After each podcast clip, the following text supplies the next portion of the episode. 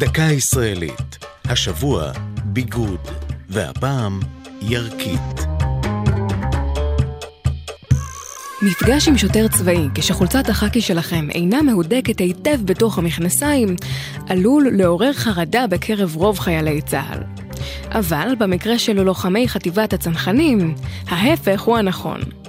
במקום החולצה מתהדרים אדומי הכומתה בירקית, מעין חולצה עליונה שאורכה עד הירך, ושוליה מתנפנפים מעל המכנס. בעבר הייתה הירקית, טוניקה, בלעז, פריט חובה גם לחיילות, אך לפני כעשור הוצאה מארון הבגדים הצה"לי הנשי, וזאת מטעמי חיסכון כספי.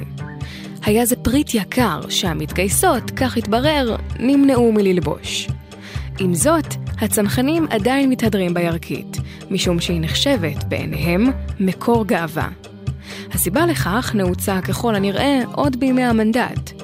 הצנחנים הבריטים ששירתו בארץ זוהו עם הטוניקה הצבאית, ועם הקמת המדינה וצה"ל הלכו בעקבותיהם עמיתיהם הישראליים.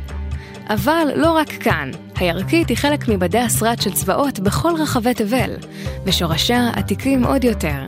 נהגו ללובשה לוחמים בתקופת יוון ורומא. זו הייתה דקה ישראלית על ביגוד וירקית.